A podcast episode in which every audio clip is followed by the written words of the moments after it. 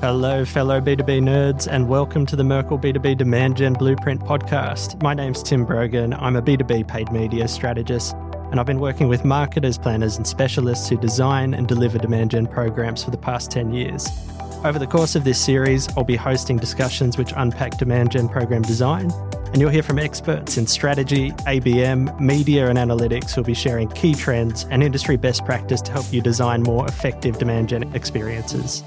We have some fantastic guests here today to talk about the role of content and paid media in demand generation, coming from the publishing and the tech world.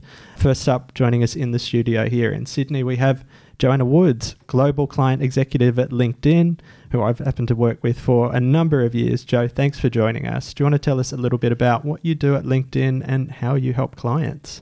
Thanks, Tim. Yes, I work in the strategic accounts organisation within LinkedIn's marketing solutions team.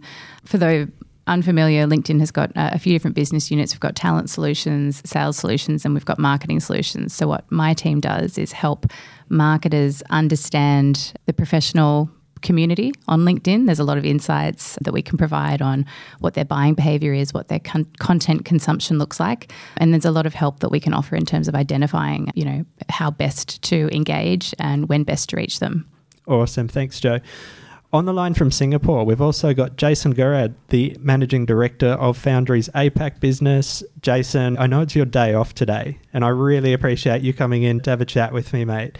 I have been working with IDG probably since the start of my career when I was a young pup 10 years ago buying content syndication leads. Mate, so thank you once more for joining us. Do you want to tell us a little bit about your role and how you help clients? Sure. As mentioned, I look after Asia and the Middle East, Turkey, Africa.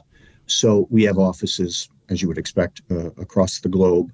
Prior to taking this role on full time, I also worked on the IDC side for a group known as Custom Solutions, where we would effectively build bespoke research programs that gave tech buyers and tech suppliers insights into various trends, pricing strategies, marketing strategies, and we would also help them contextualize certain marketing materials to address the needs of their client base. So it's quite similar to to that, even on the Foundry slash IDG side. Really, we look at matching up the tech buyer community with the tech supplier community. We do have a few publications that focus on B2C, but the primary area of focus for the business is really B2B and really is tech. Awesome. Mate, very excited to have you here as part of this today. So thank you again. Thank you. Last but not least, Jeff Sexton, client strategist at the Trade Desk, the world's largest independent demand side platform. Jeff, thank you for joining us today. Mate, what is a demand side platform? Do you want to tell the listeners a little bit about that and about how you help clients? Certainly. I look after sales strategy across Australia and New Zealand. I'm part of the broader org that sits in APAC. But essentially, what we do is connect brands with, or advertisers with the open internet. We only represent advertisers. So we are the largest independent but objective DSP. So a big part of what we do is ensure true objectivity and transparency. And what we offer is a as an omni-channel connection to that space, which is the largest time spent online for consumers as well as B2B decision makers. So, what we do fundamentally is develop omni channel strategies for those brands, helping them activate and connect with their audiences. Awesome, mate. Thank you very much for joining us. I think we have three really interesting viewpoints here. Everyone has a different vantage point in the market, but it's all about how we're connecting advertisers to audiences. What I wanted to start off with was obviously there's been a tremendous amount of change in the market where there's a really murky kind of macroeconomic backdrop a lot of uncertainty for businesses, budgets are being cut. I'd be really interested to know what you guys are talking to clients about at the moment and how strategies are changing. Joe, maybe starting with you and yeah. just hearing a bit about what you're speaking to clients about. Yeah, well, I think interestingly, over the last few years on LinkedIn in particular, we've seen an enormous increase in engagement for obvious reasons. I think everybody can appreciate the changes that we've gone through in our roles. And globally, people overnight had to suddenly leave the actual office and have a virtual office, which meant that platforms like LinkedIn were sort of like the main place to connect and have a space to speak candidly among the professional community.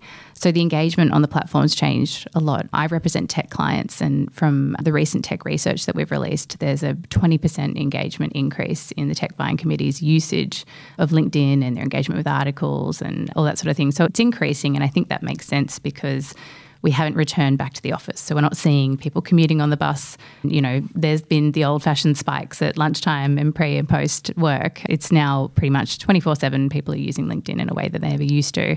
In terms of APAC, we're actually finding there's incredible growth, particularly in India. This year, the members in India were going to surpass the amount of members that we have in the United States, which is nuts given that it's a, a US tech company.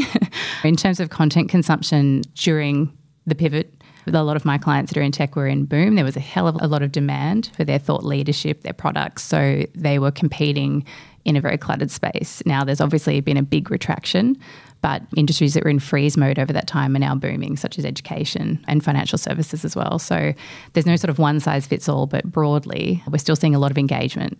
Interesting. And Jason, I know that you're having discussions with senior marketing leaders, it, and you're clients and their businesses. That what do those discussions look like, and how are marketing leaders adapting to some of the changes in the market now? I don't think it's so much that they're adapting to changes. I think it's they're refocusing on things that, if they weren't before, they should have been core, and that's really around performance and ROI of their investment. So, looking at content, how it's being engaged with, how it's performing. So, it's a lot more metric based than even before again, I don't think the fundamental practice of the marketeers, at least as we see them, has changed all that much. But the demands, as you pointed out, murky macroeconomic background, is really supercharging the need to say, okay, if I spend X amount of dollars in marketing on anything, I want to make sure it's performing. And I know this kind of bleeds into to other questions you're going to have around ABM and intent and AI. And so, really, that's the big, I don't even want to call it a trend it's just a refocus. Got it. Jeff, I'd like to hear from you as well because you have a bit of a different look and you're probably really close to changes in content consumption behavior mm. being in the programmatic world and having a view of many different vehicles. What are your thoughts? How are clients changing strategies if they are? Certainly. I mean, there's a lot of change. I think the first thing we see when it comes down to that sort of economic uncertainty is the immediate reconsideration of brand spend. And that is a very sort of age old problem. The first thing that people tend to reconsider are those upper funnel, I suppose, more awareness driven channels. And what happens is that we get this sometimes measurement or proximity paralysis, where people are drawn to the most measurable channels or where the greatest ROI is able to be attributed. So I think one of the biggest and most important conversations to have in that time is that we know disproportionately when there is economic uncertainty or downturn is that investing in brand has disproportionate returns. That's what happens. So one of the conversations that we have a lot is about holding the line there, but there's also commercial realities of economic downturn around what does that mean for your budget. So people are constantly reassessing how to strike a balance there where they don't completely abandon upper funnel or what they're doing to nurture the full purchase journey to only move towards bottom funnel and performance driving or demand generation or capture. So it's I think it's really important to have that nuanced conversation and be quite frank about the realities that you're facing as a brand, but also the consequences of completely shifting too quickly. And I think finding that balance is the most challenging, but also the most rewarding part of this process. Yeah, so I, I, think that's really interesting. And a lot of the research that I've read points to brands who invest during a downturn tend mm. to see better growth when things come back up again. Absolutely. And I think that reminds me, Joe, like there's a lot of really good research that's coming out of your B2B Institute. And a lot of that's based on the long and short of it. So the Binet and Field research that's come out and the need to strike a balance between brand and activation. Do you see that being done well at the moment, or yeah. do you see that being a risk? To the point that Jeff was making, I think there's just a lot of short termism at the moment. And mm. I can understand that because I'm in a sales team that also has got short term sort of deals that we need to close. But often when we're doing that and we're focusing on that, we're just capturing that existing demand. So a lot of the B2BI speaks around a lot of numbers. So we've got the 95 to 5 rule. and that is that 95% of your target audience are currently not in market for your product. Only 5% are currently in the bottom of the funnel looking for vendors because they're ready to pull the trigger and sign off on a deal. And when we're talking about B2B, it's not buying some toothpaste because they've run out. These are long sales cycles and they've gone through a long process to get there. So, with that in mind, it's really important, recession or not, to spend not 95% of your budget, but still assign a portion of your budget to nurturing that audience. Our CMO had an article this week, I think pre Cannes, talking around to shift away from talking about the funnel and saying that it shouldn't be top, bottom, middle funnel. We should be talking about generating demand and capturing demand because it's all a demand driven play. Mm. It's just brand awareness is a way that you can build your pipeline out. So, yeah, that's the way that we've been talking about it. Have I seen it? Not necessarily, but I do think that probably when we're through this, because recessions won't last forever, there'll be some companies that have done a really good job of focusing on the out of market and then reaping the rewards because they've built that mental availability and built up a brand presence. Absolutely. Absolutely. I want to shift the discussion a little bit and I want to understand what what Foundry is doing, what LinkedIn's doing, and what Trade Desk are doing to help advertisers get closer to their audience and customers at this time. And Jason, I think I'll start with you because Foundry from when I used to work with you guys is IDG versus Foundry now has changed immeasurably and particularly in the last couple of years. But I'd be really interested in hearing about the acquisitions, some of the technology that, that you guys have started to bring into the business and how that's changing you as a publisher. Yeah. Yeah. Tectonic shifts. I think in the 10 years that I was doing the dual role between IDC and Foundry, I've seen the business disrupted three times. So the strategy that we put forward as of two years ago really was to become the disruptor. So while we're still leading with our brands, uh, we've made heavy investments into editorial because we want our readers drive basically our secret sauce, our first party data. But we're moving away from a traditional role of a publisher where you serve ads, run events, do a little bit of content, generate a few leads. We're really moving into the software space. So the acquisitions you're talking about, notably, and most recently, we picked up Selling Simplified, the lead generation group my CEO refers to that a software company that does lead gen. And he's not incorrect in that assessment. But maybe more interesting would be the other companies that are fitting into what's going to be our product MarTech stack. So we've bought an intent engine, we've bought an IP reveal company, and we bought an ABM orchestration platform.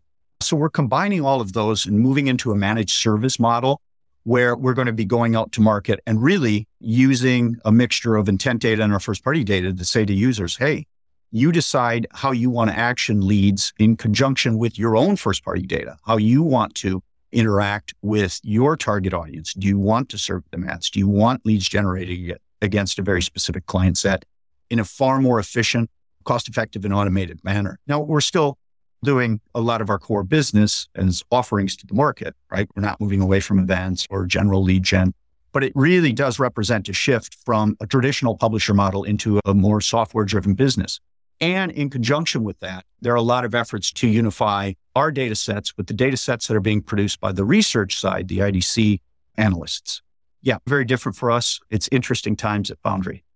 It is, mate, night and day compared to what I've seen from Foundry in the past, and really excited to see where that goes and how we can start bringing that into to our programs. And Joe, I'd like to understand what the roadmap looks like for LinkedIn and, and what you guys are doing from a data perspective, and particularly around ABM and how you're helping advertisers get closer to their audiences. Similarly to what Jason was saying about the Foundry, the biggest asset that we have for advertisers is our first party data. We have the world's largest database of the professional business world. So there's just a lot that we can offer. I think when we consider the B2B world, it's complex and the products that are being sold are reaching a vast buying committee of at least nine people with different functions, different ways they interact with content, different reasons they're on the platform, and different reasons why particular advertisers' messaging might resonate with them. And all of their behaviors on LinkedIn are data points that we're able to pick up and then use for insights that we can offer advertisers. Probably one of the things that we've had around for a while, it's not a new innovation, but probably is underused, is our insights tag. So any advertiser that advertises on our platform is allowed to put an insights tag on their page and that can pick up all of the information of people that have seen or members that have seen marketing activity on LinkedIn and then come through to the website. And that's a really good tool because often with an ABM program, there's a very specific set of companies, particularly that advertisers are trying to particularly speak directly to. But you can find that there might be an over indexing of a particular industry or job function, seniority that wasn't part of your ABM program. So it might help with planning in the future to understand why are our ads resonating more with people that are from this sector or this particular company. And then once activity is live, we've got a few new things that are coming out. So we've got a conversions API that will be released to the general public by the end of the year where we can match offline and online conversions and help optimize activity and build lookalike audiences off the back of that. And another recent tool that we have is action retargeting. So, based on a website action, you can optimize towards that and create audiences across LinkedIn to dial in a little bit deeper on Amazing. the targeting. Amazing. And Jeff, the thing that I wanted to touch on here from a trade desk perspective is I know that your company's been doing a lot of work around CRM matching and being mm-hmm. able to better leverage kind of first party data sets. Absolutely. How are you guys helping people get closer to their customers? I think we'll to start with a huge part of the way the trade desk talks about what we do and the way we position ourselves is around data driven advertising. And when we talk to our clients, the richest information they have, and I think Jason referred like the secret sauce is the, the first party data component. That is the most valuable asset most of our clients have when it comes to their marketing efforts. But there's a lot of challenges around that, different hesitation in different industries when it comes to activating and deploying it. We're in a position now where legislation has starting to catch up with technology, which is really important. But we're also facing a landscape where some of the signals and identifiers that we rely on are being deprecated. The cookie is the big one. So what we're seeing is clients now moving from a place of being aware that they need to invest in an identity framework that will survive the cookie apocalypse, for lack of a better term, but we're seeing real investment in that space. So people actually leaning in to build identity fabric based on the data that they have that will be robust, compliant, consensual, and respectful of the consumer. Because so much of what we talk about, if we dial out a little bit, we have collected all of this data in the online space and we all leapt into it. So we, as a, you've seen tech companies do it, we've seen social platforms, clients, advertisers. But now the public conversation around data usage, how it's collected, and overt consent around that data exchange, and having a mutual exchange of content for data is something that happens in a very overt way now and is increasingly overt. So that exchange for content is about creating like a, a if you look at effective data deployment, it's really around creating a value exchange in a campaign that justifies the exchange of data for content. And that helps accelerate that data engine that you have. Ultimately, we see people struggling, but also really leaning into investing against their first party data, building around it, and then figuring out ways to activate against it but also how do they collect that? Media is not a, necessarily an endpoint, but actually a collection point for further access to first party data. It's not about tricking people out of their information, it's about creating a value exchange that justifies that passover. Do you see the balance? Right? I really like that idea, like the value exchange mm. for your data and giving content that's worthy of that. Absolutely. What do you think the balance is like with APAC advertisers? And are we just ramming performance media down people's throats, or are we delivering beautiful customer centric journeys that deliver on that promise? I think we're on our way. I think it's still too fragmented in some ways. I think that there are some examples where you can see a really cohesive exchange of data for content and then on the back of that, a really coherent consumer journey. In the B2B world, it's a lot more complicated though. The journey is a lot longer and it's blurry because all of these B2B decision makers are consumers as well. So when they go home and when they consume media in other environments, they don't stop becoming B2B decision makers, but they start to behave like a consumer because they are just like any other person. So when we talk about signals and the data that you can infer, and, and, that speaks to intent data as well, there are no silver bullets in that space. And I think we need to be careful about that. But I think fundamentally, if you bring it back to having or doing your best to create a participatory campaign, so a campaign that justifies the exchange that you're looking for or getting access to the data that you're looking for fundamentally is built upon delivering value. So I think that working out from that, I think we've seen a bit of a flip in that perspective. And I think we're seeing consumer data being treated with a lot more respect. Mm-hmm. And I don't think it was malicious or anything like that. I think it was just a simple byproduct of the way digital advertising in our industry grew. Yeah, move fast and break things. Yeah, sometimes. I think we've touched on first party data. We've talked a little bit about intent data. So I think over the last few years, particularly like intent data has become really mainstream. And I can think of some kind of big names out there that focus on delivering that to advertisers and help you uncover companies that are researching your products. What do we think the state of intent data looks like in APAC versus global markets, where I think it grew up in? Yeah. I think probably connected to ABM and intent data and all of those things becoming not just nice to haves, but absolutely a must have on a plan. The next iteration or the next nut to crack would be sales and marketing alignment. So I think I've got some anecdotal examples just in my experience within my role of the need to have sales marketing alignment marketing programs being designed specifically to send intent signals through to a sales team, but that sales team just not being aligned from KPIs, not being able to pick up and interpret this marketing matrix that they've been given. And, you know, in some cases, the actual adoption rate of this marketing dashboard that they've been given being like 5% of the sales team probably speaks to what we were saying before about when there's a lot of demand. Sales teams don't necessarily have to go out looking mm. too hard for leads and there's not a lot of need to pipeline build.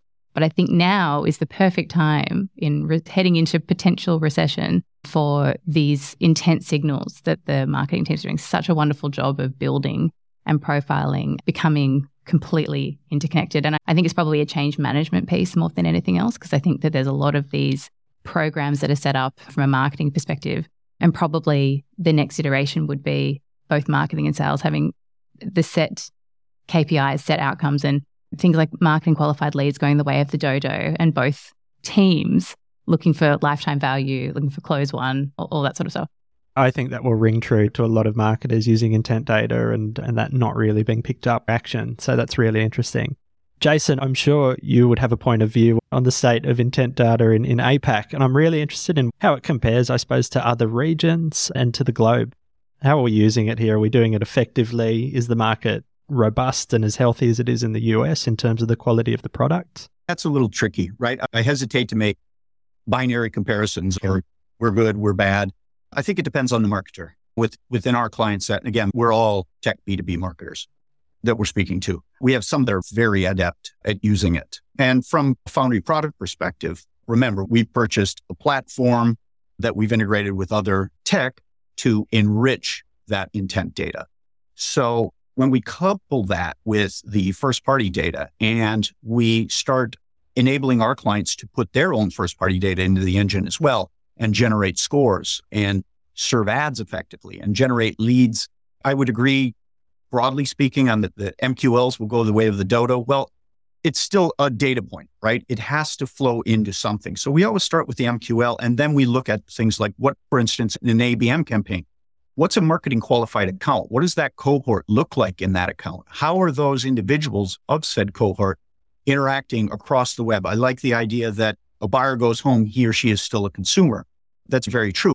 If you're utilizing intent properly, and a lot of our stronger clients are using multiple platforms, but they're also marrying it not only with their own first party data, and I'm banging on about this pre cookie apocalypse, they're marrying it with our first party data and creating scores. So we tend to push that story, obviously because it speaks to our product set, but I think it also speaks to the way that marketeers are looking at creating campaigns going forward. From a purely statistical analysis perspective, like how much more effective is it when you're using intent data in a campaign? We've run a number of studies, statistically significant ones, very repeatable. So we attempt to do this without bias against a control group where we're looking at the effectiveness of intent delivered ads, improvement in click through rate, improvement of CTR is about 250%. We've also found that the cost per conversion for a lead goes down by almost 60%. So we know it works. To what degree are marketeers out here using it and can they use it better? Well, of course, everybody can always use it better and the market is maturing and marketeers are starting to understand the need to shift how they look at the data sources that are coming in, how they're structuring their ad campaigns, their general media campaigns. I love the earlier quote. I think, Jeff, you said media is a collection point for first party data, not the end of the journey. That's such a great statement.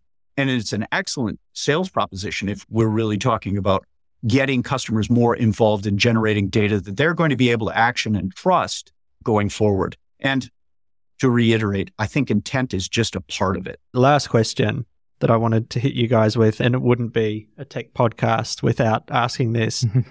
what role do you think AI is going to play in B2B marketing? I feel like AI already plays a role in some of the things that we do. A lot of hype around generative AI at the moment. I think Facebook's already using it to build ads and picking up their engagement rates. Do you see it playing a, a role in the near term, mid term, long term in what we do? So, Joe, maybe starting with you on that. Yeah, oh, definitely. It's very exciting. As you said, it's already being used to create lookalikes and things like that. Probably the thing that I get the most excited about with LinkedIn is the future vision of LinkedIn is to shift from being just a networking platform to, you know, a, a Wikipedia of sorts of knowledge sharing by experts in the industry. And AI is going to help that happen. We've got these new a new product or a, a, new article or a new editorial piece, I suppose is a better way of putting it, called collaborative articles. I don't know if anyone has seen them, but basically AI generates an article around some thought leadership. For an example, how do you market to Gen Z? And then it uses skills matching based on people's profiles and then sends the article to these people curated by our editorial team for them to weigh in. I've actually seen this because my husband works for a big retailer and he received an article around a legislative change that's happening in Australia in retail. And someone in the editorial team introduced themselves and said, Would you be interested? What's your thoughts on this article? And so he commented on it. And I think it probably was sent to 50 other people like him. And as a result, the end product is a really well thought out, robust, using AI to do the grunt work, but getting expert opinion to layer in some some areas. So it's a multi multifaceted piece of information for anybody using like a search tool within LinkedIn. So I think that's really exciting. That's only just started. Amazing. And Jason, your thoughts? Okay, so uh, you, you know I have opinions on this, and I'm not going to say they're contrarian, but a lot of this is driven from my time with IDC. We have a large practice around AI and the future of AI. So just bear with me, and uh, I'll try to give a bit of a different perspective here. I wouldn't say that we're in some form of a hype cycle right now around AI. Okay, I would use a slightly different metaphor, and it's an imperfect metaphor. But let's assume I woke up one day and decided I wanted to be a really good cook. Okay. And suddenly I'm bombarded with Heston Blumenthal and all these ads for kitchen gear and the gourmet supermarkets and people doing molecular gastronomy. And that's sort of, I think, how, especially in the, in the, with respect to marketeers, that's how AI is being presented right now. So if we stick with this kitchen cook analogy, Really, it boils down to gear, ingredients, and technique. Okay. And there's a distinct lack in the technique and there's a distinct lack in ingredients. So, again, building on this analogy, the ingredients really are around quality of data, privacy issues, compliance issues around data, trustworthiness of data and its sources. Technique is, it boils down to lack of qualified data scientists in the market, lack of skills in data management. All right. And if we just pull back a little from there, I've got some studies that we've just released in the market on the IDC side and really great work on their part. We look at, and very specific to the marketing function, AI, of course, like every other technology is evolving. So right now, what we see really, and what we're talking about primarily are are business apps and platforms, right? So content generation, content curation, summarization, sort of what uh, Joe was talking about with LinkedIn's new product, which I think is super. Then you've got bots for all forms of communication with various different types of audiences, both internal and external. You've got the segmenting and targeting and orchestration tools that have been around for a while. So sometimes those get conflated with AI. Of course, you've got the tools that assist in ad buy, ad collateral, and then the ones around pipe development and support. And again, these are all the things that we're very, very familiar with. Now, my take on this is that that's stage one of the evolution specifically to the marketing organization. Stage two is, and we're already seeing this, the integration of AI into search. Now, right now, very arguably, Microsoft's is well ahead of Google, but to try and count Google out in this is a little bit silly.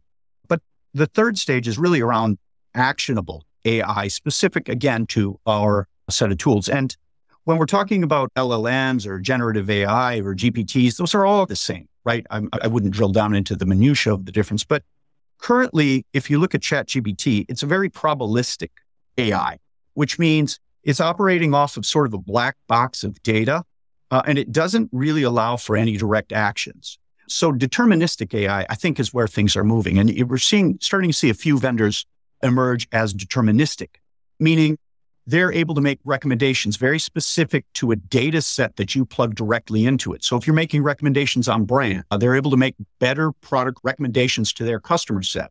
And in conjunction with that, make updates to website experiences. So this is really exciting. Now, all of that's great. But then if we look at the companies that are deploying this, and I'm going to pull from a, and you'll forgive the naming here. This is a recent survey we ran in Asia called the Data Driven Intelligence Enterprise. It doesn't exactly roll off the tongue. They're analysts, they're not marketers. We looked at trends, spend patterns, et cetera, across multiple industries when it came to AI deployment. And what was pretty interesting is that if we look at the top five concerns around deploying AI, the first and far and away, it's data integration, right? And this speaks again to the both the technique and to a degree the ingredients portion of the metaphor. So many sources of data existing in so many different places. The second problem there was the availability of skilled data scientists. And within that, we're also lumping things like just random inefficiencies that exist in the current tech stack. So I was just talking to a CTO friend of mine Pure Storage, and their position is that, of course, we have data scientists that aren't being utilized properly because there's latency issues with how the data is managed and piped back to them. Top concern three and four is trustworthiness and compliance. So again, we're still seeing issues around data. And then, uh, you know, lastly, it was uncertainty about it, business outcomes. We also looked at organizations that had completed AI projects and we asked them if it was successful, what was successful about it. But if it failed, what did you think the reason for failure were? And the top four, which all came out the same, was the project was too complex, the tech was non performing, there was difficulties with data security, data compliance, and outcomes as a whole were subpar.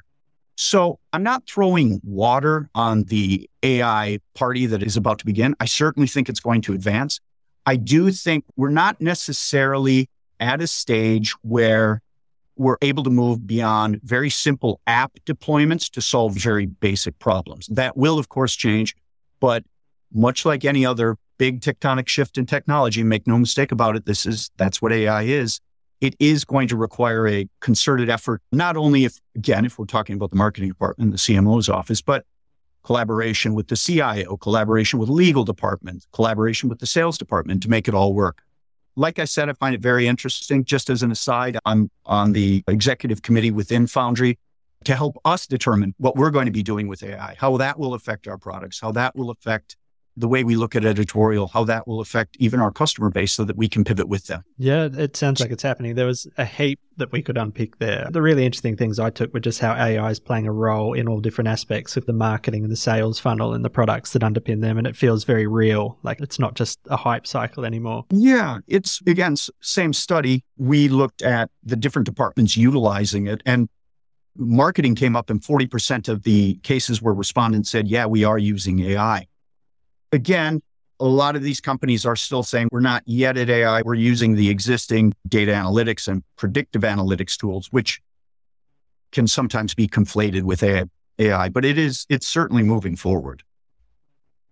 Super interesting. As we're drawing near to the end of our time, I would love to finish with a hot take from each of you.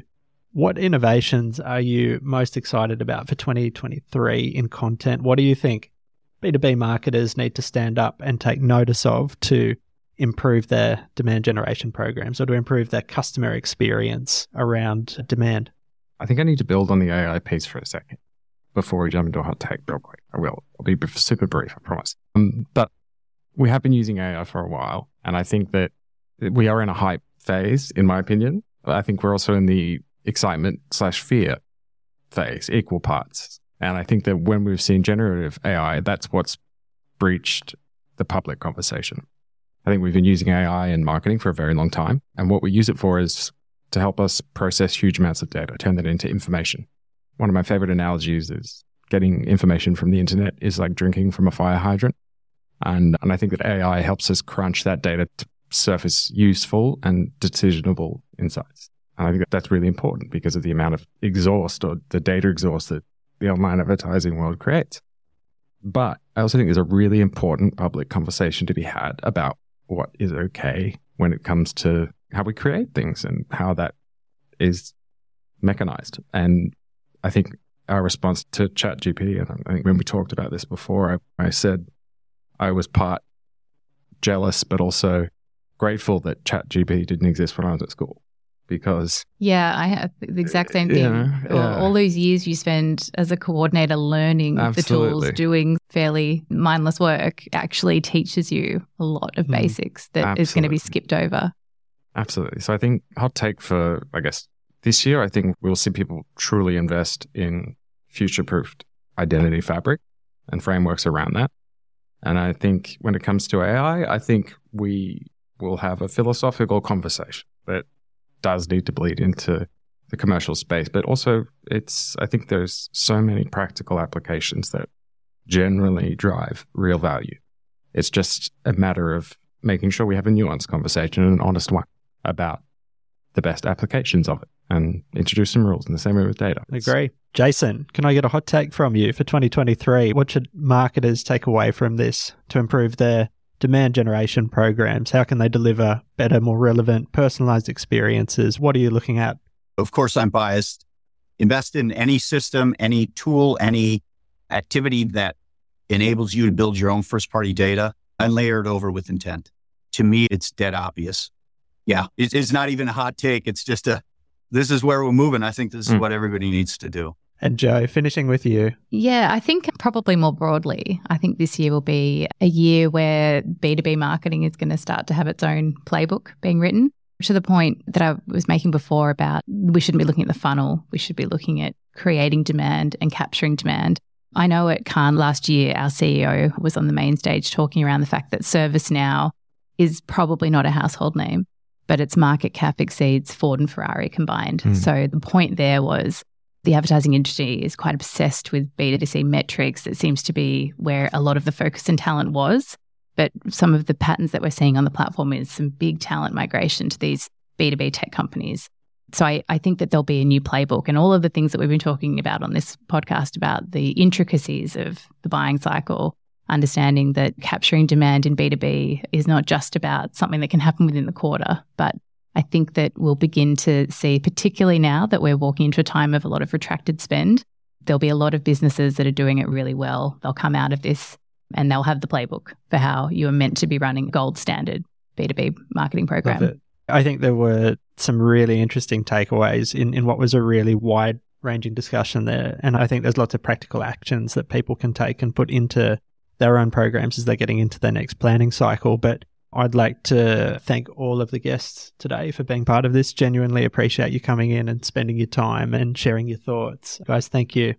Thanks. Thank Jim. you. Thanks for having you. me. Thank you. Thanks for joining us for the Merkle B2B Demand Gen Blueprint podcast series. If you'd like to find out more about Merkle or the Merkle B2B Superpowers research, you can visit us on our website or email us on inquiry at merkleinc.com.au or click the link in the episode description below. Thanks again.